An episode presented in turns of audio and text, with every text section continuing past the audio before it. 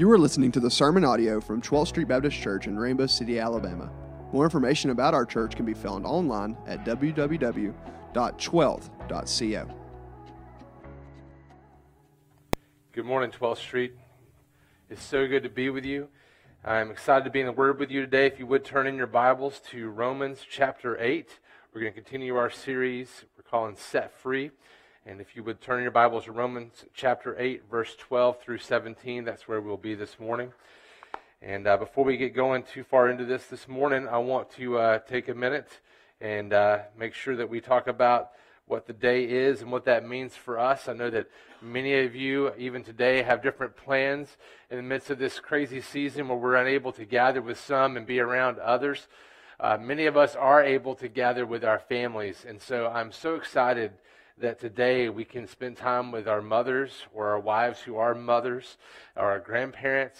And I just want you to know that the Lord has given you as mothers, and we hear this all the time, so please don't let it just roll over you. But if you are a mother, the Lord has given you that role in order to be the greatest of all disciple makers for the children in which He has put them in your care. And the same for those of you who are not moms at this point if you have others that are children that are in your lives, God has placed in you a purpose for those children. You have many purposes, but a purpose for your life with those children in order to lead them to love Jesus. And so I just want to pray for moms today and for those who are serving as moms, either as aunts or as grandparents and as as those who help to take care of children in the world. You guys do something that I know I could not do. My wife is absolutely my hero, and I do not know how you do what you do, only by the grace and powerful working of God. So let me begin by praying for you, and then let us look into the word in Romans 8 together. Father, I thank you for what you have done for us in Jesus, that you have made a way for us to love you because you first loved us. And Lord, I, I thank you for the moms in this world who have been given much grace and who have been shown much mercy on your part to be able to bring up children who sometimes do not listen and do not do what they should and that make life difficult. But Lord, it is one of the greatest jobs and purposes that we can have is to serve you in the way in which we are created. And so I thank you for the moms who have done that, who have raised us, who are raising our children, and the moms who will be. Lord, I also thank you for those ladies who are not moms at this point, but who you are using in mighty ways to serve our community and to serve children in various ways. I pray that you would give them all grace, that you would show them today about their need to lean into Jesus in the midst of the times, especially when it's hard, and that all of us would be able to give you glory and honor and prestige because you alone deserve the glory. And we ask that in Jesus' name. Amen. Let me uh, ask you, if you would, to Make sure your Bibles are open to Romans chapter 8, verse 12 through 17. Uh, I want to ask us as we move into this time, and I know this is especially true for a lot of folks uh, who serve tirelessly and sacrificially like mothers, that we often can uh, do a lot of things and be expended in so many ways. And my question to you today is in your life, in a regular way, is the Holy Spirit bearing witness with you? Is the Holy Spirit bearing witness with you. That sounds like a lot of high level church language. Let me break this down. We'll look at Romans chapter 8, verse 12 to 17 to hear this. If you remember last week, we went through verse 13, and so we are going to go back a little bit and get context here for what we're talking about. So verses 12 and 13 are from last week. We covered a lot of that. We're going to cover that for context, and we'll jump into verse 14 through 17. And the question, I guess, in a different way I could frame it is if you are really in Christ, if you have been born again, if you are a believer, you will have the Holy Spirit bearing witness with your soul. He will give you clarity that you are His. And it won't just happen one time at the point of conversion, it will be ongoing in your life. And so, like we talked about last week, many of us are just slammed with doubts at different points in our life. And if you have struggled with doubts, if you're unsure of your salvation, today I want to show you some of the ways in which you can know, you can have assurance if you really are in Christ, if you are His. Let's look Romans 8, chapter 12, uh, sorry, chapter 8, verse 12 through 17. So then, brothers, we are debtors, not to the flesh, to live according to the flesh. For if you live according to the flesh, you will die. But if by the Spirit you put to death the deeds of the body, you will live. Verse 14. For all who are led by the Spirit of God are sons of God. For you did not receive the spirit of slavery to fall back into fear, but you have received the spirit of adoption as sons, by whom we cry, Abba, Father. The Spirit Himself bears witness with our spirit that we are children of God. And if children, then heirs, heirs of God and fellow heirs with Christ, provided we suffer with Him in order that we may also be glorified with Him. Lord, I ask for your grace and mercy upon us this morning that you would speak to us Speak into our hearts that you would change us according to the power of your Holy Spirit, that we'd be shaped more into that image of Christ, into the true us we were created to be. And I pray that you do that because we cannot, and you alone hold the power to do that. So, Lord, we ask for your mercy and grace in this way. In Jesus' name, amen.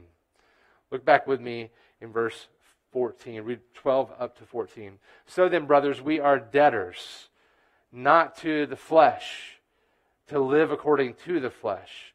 And so you think right here he's going to say then that we are debtors then to the Spirit, but he doesn't say that. He gives a reason for why we are not debtors to the flesh. Verse 13. For, that word means because. For if you live according to the flesh, you will die.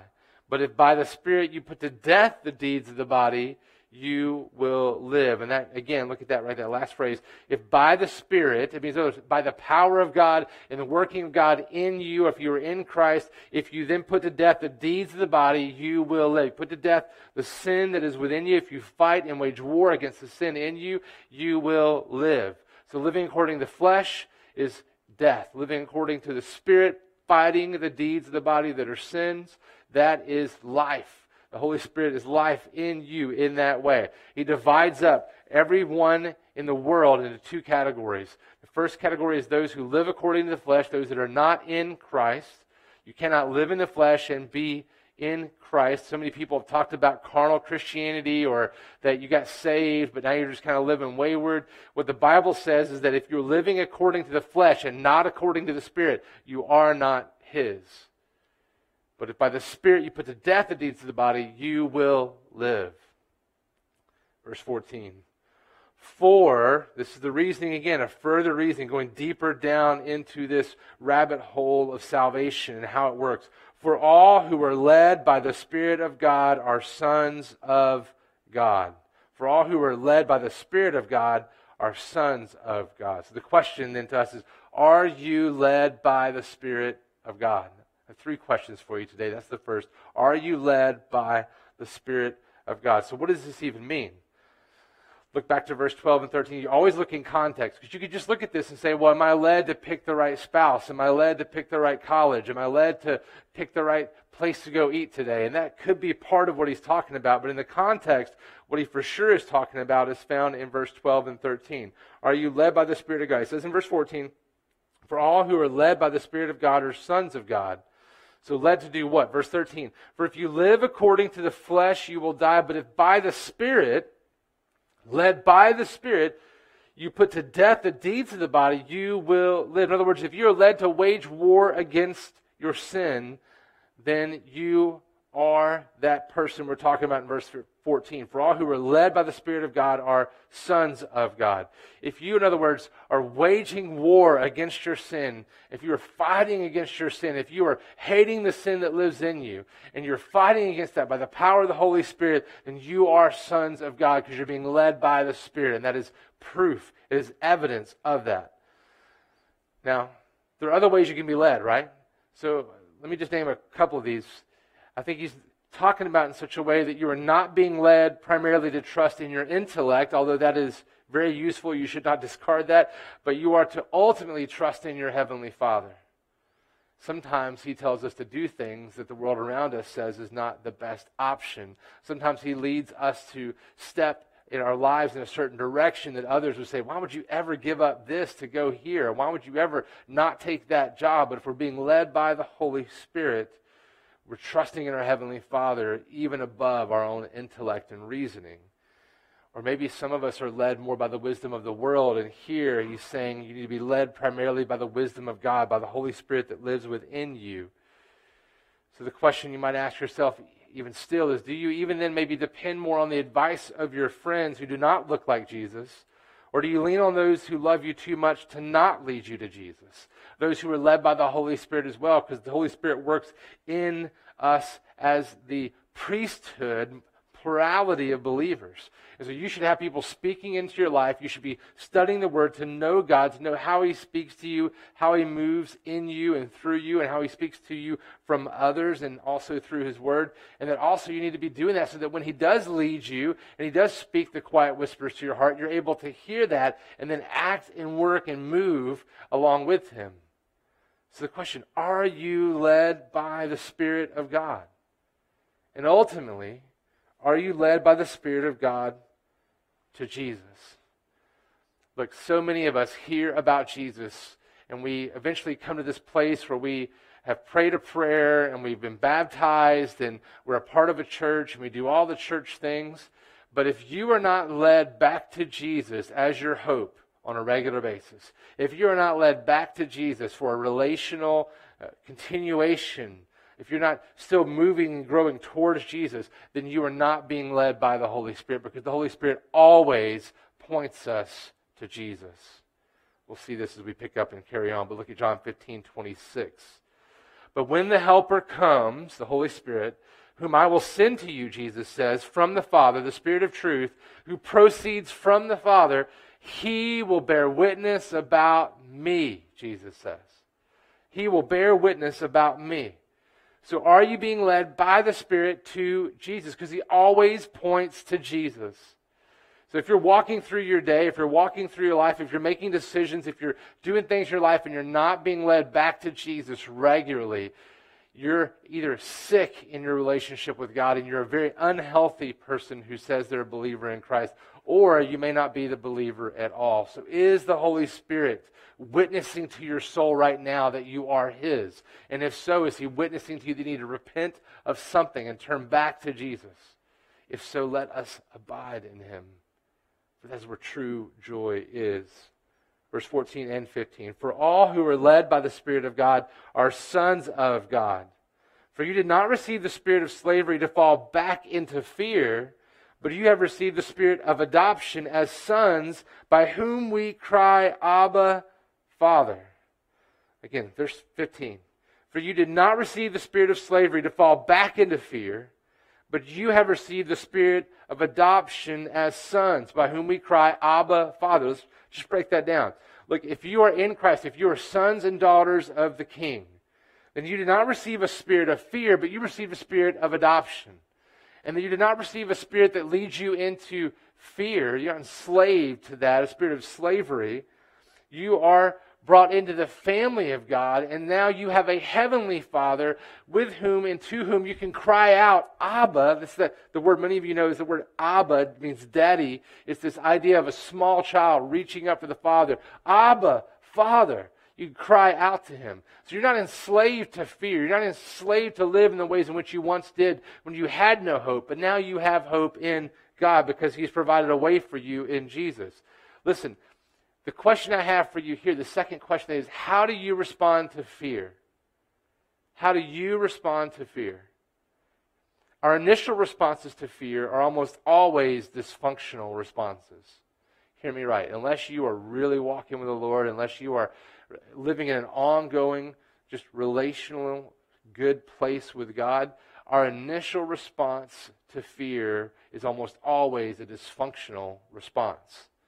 You may not like that word. Nobody likes to be told they're being dysfunctional. I put myself in the category, and I need to help us understand where that comes from. Our dysfunctional responses to fear develop in us by the time we reach our mid 20s. They develop basically from five kind of categories I'll give to you today. They come from the fall. This dysfunctional response to fear comes from the fact that all of us are sinners. All of us have been infected with sin, and there's no way we can avoid sin and its proclivities and its temptations in order to bring us to a whole, completely well placed. Sin is at our very core, it's in our nature. The only way that's going to be overcome is by God who created us, fixing the problem at the core of who we are. And so while He's provided freedom for that in Christ, we are still seeing the responses and the impact of that on us. That's what we see earlier on in the scriptures we looked at yesterday or last Sunday we see that he talks about that our bodies are still in, in, in, fully in the swing of sin impacting us. The fall is where this all comes from. And then our family of origin has something to do with it. What the family is that we grew up in, how our parents responded to fear, how our parents treated us, how those around us, our brothers and sisters, responded to us and treated us and spoke to us and led us. This influences our response to fear. Then life circumstances, the things that you cannot control, the things that happen to you, whether good or bad, then influence you and develop what you might call the false self that you create that is your sinful self living in the flesh to help protect the inner you that happens through all the life circumstances as well as your family of origin and because of the sinful world we live in because of the fall of man into sin. And also physical factors, things that, that you cannot change about yourself, things you go through sickness or disease or just the way in which you, you physically mature. And then also personal choices, your own choices that drive you down a certain path and then influence you to respond to fear in certain ways. Now, some of you, hear right, hear me right. Some of you say you don't respond to fear negatively. Some of you don't think you're very afraid type of people.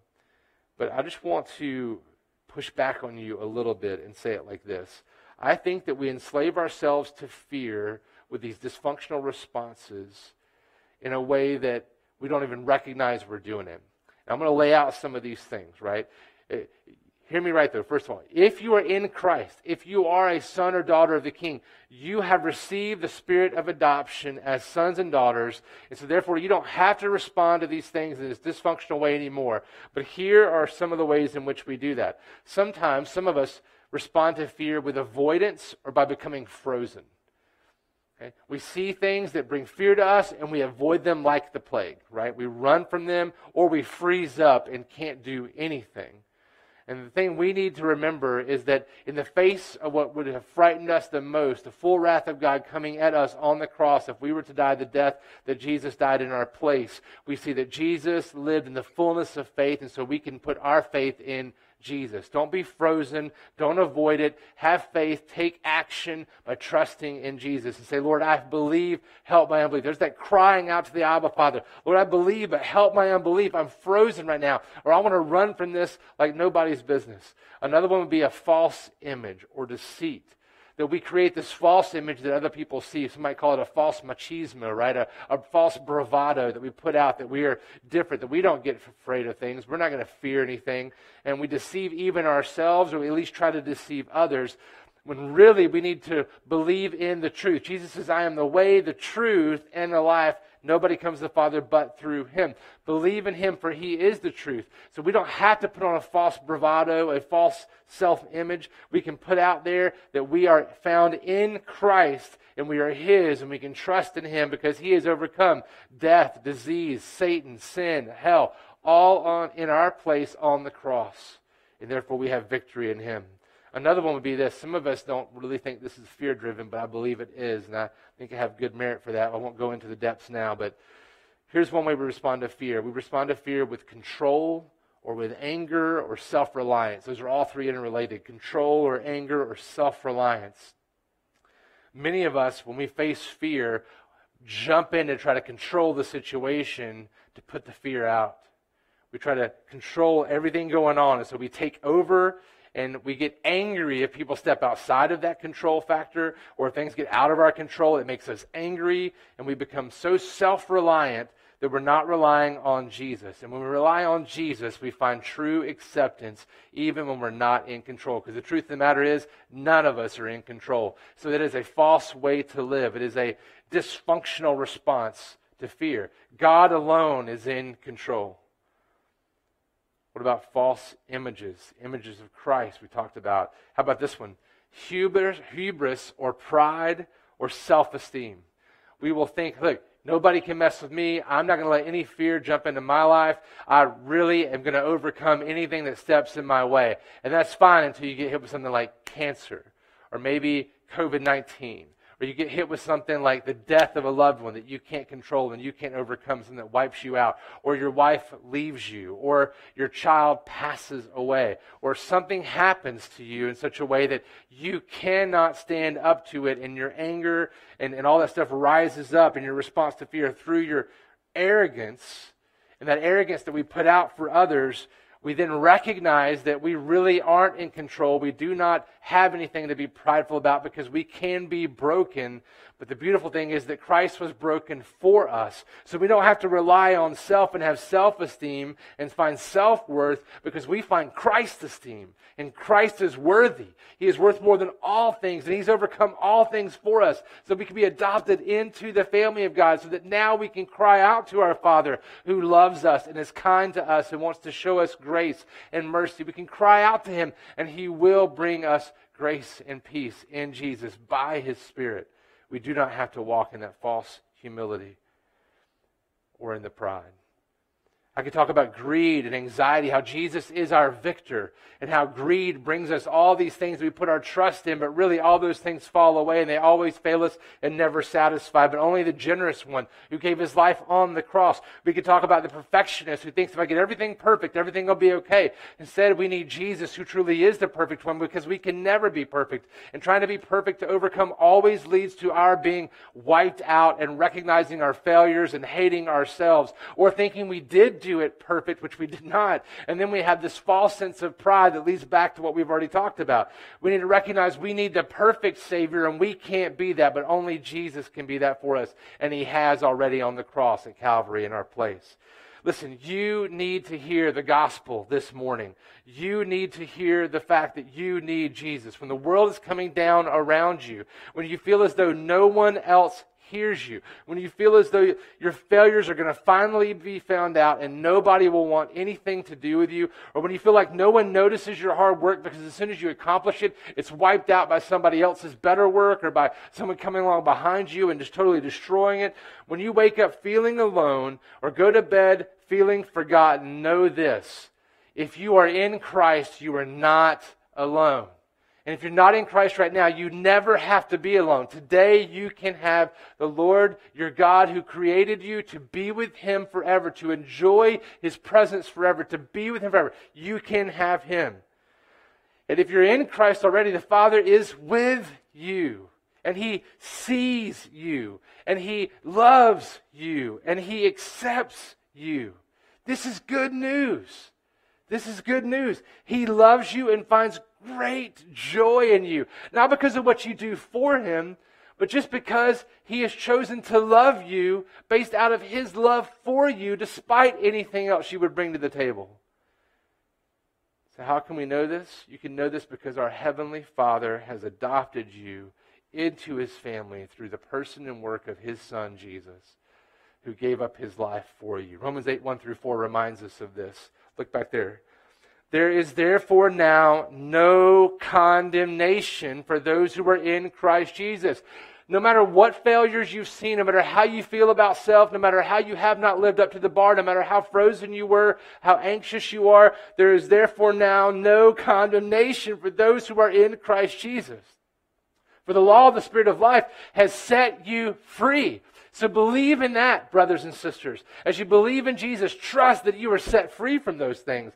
You are set free in Christ Jesus from the law of sin and death. The law says, do this, do that, do this, do that, and God will be pleased with you.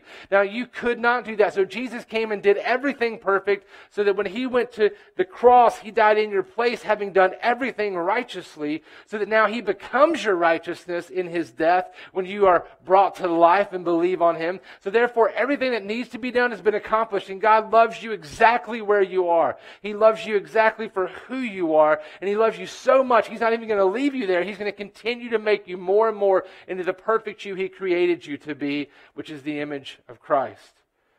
So, did you notice, by the way, that everything in this chapter is about what God has done or is doing or will do for you? It's not about what we do. Just look at this passage alone in verse 12 through 17. And then homework assignment is go home and read the whole chapter and see what you do or what's done for you by God. I'm just going to look at verse 12 through 17. So then, brothers, we are debtors. In other words, we owe, not doing anything. We owe. Not to the flesh, to live according to the flesh. For if you live according to the flesh, you will die. But if by the Spirit you put to death the deeds of the body, you will live. For all who are led by the Spirit of God are sons of God. For you did not receive the spirit of slavery to fall back into fear.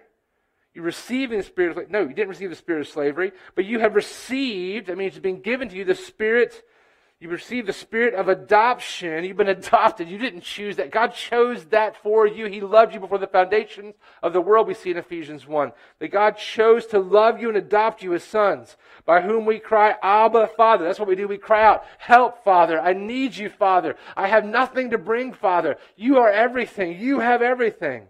The Spirit Himself bears witness with our spirit. He bearing witness with us that we are children of God. And if children, then heirs. We've done nothing for it, but we inherit everything with Christ, provided we suffer with him in order that we may also be glorified with him. That's happening to us, that we are glorified with him. Suffering comes upon us, not that we do it on purpose, right?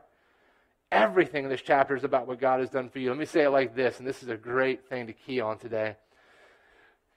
God's sovereignty supersedes anything the world can throw at you. God's sovereignty supersedes everything and anything the world can throw at you. So do not give in to fear. Give your heart to Jesus. Do not give in to fear, but give yourself over to Jesus because he gave himself over for you on the cross and brought you home into the adopted family of God as sons and daughters. So do not give in to fear. Look at verse 16 and 17 as we close out. The Spirit Himself bears witness with our spirit that we are children of God. And if children, then heirs. Heirs of God and fellow heirs with Christ. Provided, listen, provided if, if, provided we suffer with Him in order that we may also be glorified with Him. So we are children with God. The Spirit bears witness with, to that fact in us if we are His, and we are heirs with Christ, provided we suffer with Jesus. That's a crazy statement. And many people try to, to put this into the context only talking about persecution, but I don't believe that's the case because the immediate context defines this for us. So, in fact, look at this suffering. Verse 13 again, which seems to be the kind of crux of where everything's coming from in this passage out of the, the bowels of this. For if you live according to the flesh, you will die, but if by the Spirit you put to death the deeds of the body. Listen, you will be suffering when you wage war against sin and your sinfulness and the temptations that come at you. It will not feel good all the time. They promise all this satisfaction, all this joy, but they never fulfill, and you know that. And so when you wage war against it, it will be a war of suffering at times. I think also when we go a little further than that, waging war against our sin is difficult. We know we're going to suffer in that moment. But listen to this. I also think that provided we suffer with Jesus includes every suffering moment of this life if we suffer with him. Romans 8 18, if you just go back into the next verse that we're about to hit next week. For I consider that the sufferings of this present time, the sufferings of this present time, everything in this life, all the sufferings of this present time, are not worth comparing with the glory that is to be revealed to us. Look, that encompasses everything, just in case you think it doesn't. Romans 8, 22 through 23. For we know that the whole creation has been groaning together in the pains of childbirth until now. And not only the creation, but we ourselves, who have the first fruits of the Spirit, groan inwardly as we await eagerly for adoption as sons, the redemption of our bodies. So everything that goes on until we go home to be with God, everything that goes on that's suffering, that we groan inwardly and all this suffering, I believe that's all included in this statement as long as it's suffering with Jesus. Look, verse 2 Corinthians chapter 4, verse 16 and 17. So we don't lose heart. Though our outer self is wasting away, there's the suffering again. Our inner self is being renewed day by day. For this light momentary affliction. That means it's light now in the context of eternity, although it feels all encompassing now. It's preparing for us an eternal weight of glory beyond all comparison. So we do not lose heart, brothers and sisters. If we are in Christ, we will suffer. I think all of this is included in that statement when he says, provided we suffer with him. Because when we are suffering, with Christ, that's what God uses to refine us and change us into the person we're created to be. He shapes us, changes us, works on us to bring us greater joy, greater fulfillment, to fulfill all the purposes we're created for. So that suffering that comes if we suffer with Jesus. Look, you can suffer in so many ways in this life, but when you suffer and rely on Him, that's when you find that peace that surpasses understanding creeps into your soul as God presses it in there by the power of His Holy Spirit. And He carries you through those times. So you can suffer without Him and you can suffer with Him. But He's saying here that the Spirit Himself bears witness with our spirit that we are children of God, and if children, then heirs, heirs of God, meaning we, we have everything. Everything is ours. Everything is given to us in Christ. The whole world is ours. Blessed are the meek, for they shall inherit the earth. All things will be ours if we are in Christ. And if children, then heirs, heirs of God, and fellow heirs with Christ, provided we suffer with him. Brothers and sisters, are you suffering with Jesus? And are you acting in that like you are not enslaved to fear, that you're not in the spirit of slavery, but in a spirit of adoption, crying out, Father, I need you now. Every time you walk down the hall and realize you can't go one more step, every time you see things taken away from you and you see your day wiped away and you feel unnoticed and you feel alone and like nobody gets anything, do you then recognize that your hope alone is in Jesus and do you suffer with him through that? Because in that, he brings hope. Because Jesus understands suffering. He suffered the full weight and wrath of God for all eternity on his shoulders for those who would be found in him. And on the cross, he died under the weight of that so that you and I could become heirs according to the promise, that we could be adopted into the family of God and have a Father who is always kind and loving and gracious and will not leave you where you are, but will come and will take you to be with him forever. Even though this light and momentary affliction seems overwhelming and this fear seems immense, in Christ, we have hope that is greater because his sovereignty supersedes all things this world can throw at us. So, is the Spirit of God speaking in your spirit today and confirming that you are His? Because if not, today is the day of your salvation. Put your hope and faith in Jesus. And if you are His already, today is a day of repentance. Again, every day, all of life, Martin Luther says, is repentance. Everything we do is about turning away from walking not with God and to turn more into that relationship with Him. We need Jesus just as much today as the first day we met Him. Will you turn back to Him today and let His Spirit confirm with you? Will you let His Spirit bear witness with you this morning? I pray it be so. Let me pray for us now. Father, I ask and I beg, Father, that you would work in our hearts to change us and shape us into the people you created us to be, into the image of Christ. Lord, I ask that you would work in us to shape us and change us and to make us yours more and more. Lord, show us all the things that we run to, all the things that we put our hope in, self, or that we avoid, or that we, we, we deceive ourselves over, and help us not to live in those things, but to live in the gospel, to preach the gospel to ourselves every morning, every night, all throughout the day, to remind ourselves to look to Jesus as our Savior and not as we are our Saviors. Lord, we need you today to work in us and change us and shape us and help us to see Jesus as our hero, as our Savior, as our Redeemer, as our King, and as our brother who came to save us to bring us home. And Lord, we eagerly await. Lord, come. Come when you are ready. Come, Lord. And until then, let us find our hope in Jesus and help us, Lord, because we believe. Help our unbelief. And I ask this in Jesus' name? Amen. Thank you for listening to the sermon audio from 12th Street Baptist Church. Feel free to share this with anyone you meet, and we pray that this sermon helped you to be more like Jesus as 12th Street seeks to be a place where we can find forgiveness for the past and hope for the future.